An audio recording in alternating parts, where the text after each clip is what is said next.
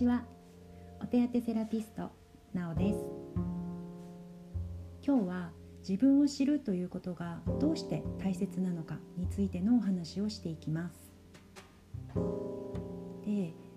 えー、まずこのポッドキャストをするにあたって私はどういう人に、うん、一番聞いてもらいたいかなというのを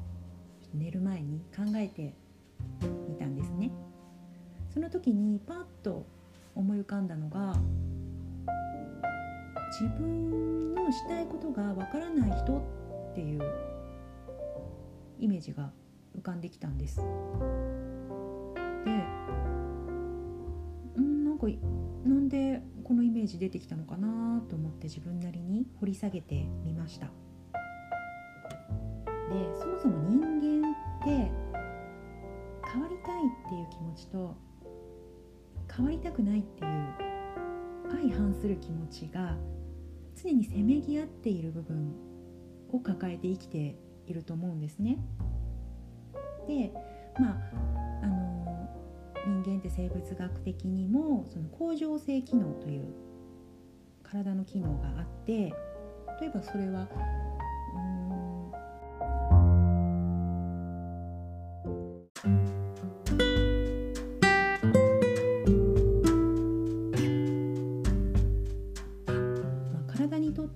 きな変化っていうのはストレスになるわけですね。でそのストレスを避けるため、えー、安全にとにかく自分の命をこうサバイブさせていくことが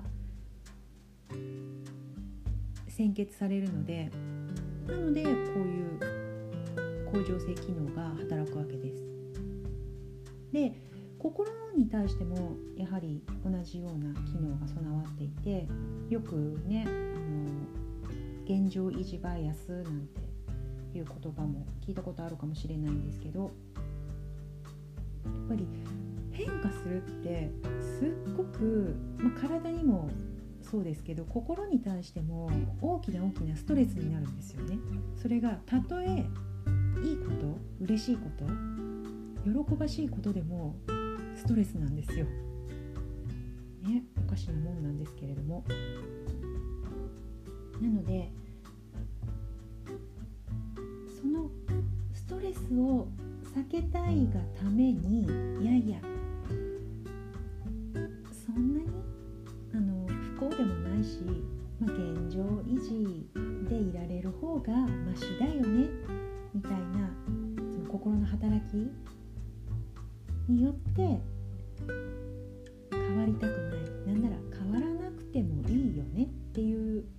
風な思考に人ってこう自分で導いていきやすい部分も持っているんですよね。でこれを続けていると結局変わりたいのか変わりたくないのかっていうのが自分のことなのに分からなくなってきてしまう。でそういう人がすごく世の中には多いんじゃないかなっていうのが、うん、私個人的に感じるんですね。でそういう部分ってあのセルフケアとどうして関係してくるの？ってなるんですけど結局そのセルフケアっていうのも自分のその体の不調なりまあ、心の不調もそうですけれどもなんか違うなとかいつもの感じじゃないよねとかその日々の自分をじっくり丁寧に観察すればするほどにその違いっていうのが分かってくるんですね。でその繰り返し繰り返しそう積み重ねていった観察眼がその自分っていうものへの理解度をとても深めてくれてくれるんです。うん、なのでうーん、まあ、よくあるのがちょっとこう肩こりあるけどまあそのうち治るかなとかでほっといたらなんかどんどんどんどん悪化してしまってでそのうち本当怖いんですけどその痛みがあるのが当たり前ってなってしまうんですね。でもう硬く筋肉、うん、なってくるともうそのほぐす段階その施術私たちしますけれども施術していてももう何も感じなかったりするんですよ。気持ちいいとも。なんならちょっと痛いぐらいですみたいな。そういうことにもなったりもするんですね。うん、でいわゆるちょっとこう、うん、体も心も鈍感になってしまうというかせっかくその自分であのできることをこうおざなりにしてしまったがために自分のことがどんどんどんどん分からなくなって自分の体調もなんなら、うん、気持ちの度合いまでこうちょっとこう停滞してくるようなことも起こり得るわけでなのでそういう意味で私が、うん、ぜひぜひ、こういう人に聞いてほしいなって思ったのが自分のことがわからない要はだから自分の今の体の状態そして今の心の状態を一緒に見ていきませんかっていうことができる人に語りかけていきたいなっていうああそういうことだったんだなって気づいたんですね。でこれはもうまあもちろん私たちのようなセラピストと一緒にできることももちろんいっぱいありますけれどもなんならこのねポッドキャスト聞いたすぐ後にでも自分で自分にしてあげられることもたくさんあるんですね。ちょっとこう足先が冷えてるなと思ったらいつもより丁寧にお風呂に、うん、使ってマッサージをしてあげるとかそういえばあ今日昼間に上司にこんなこと言われちゃってあ落ち込んでたんだよなとか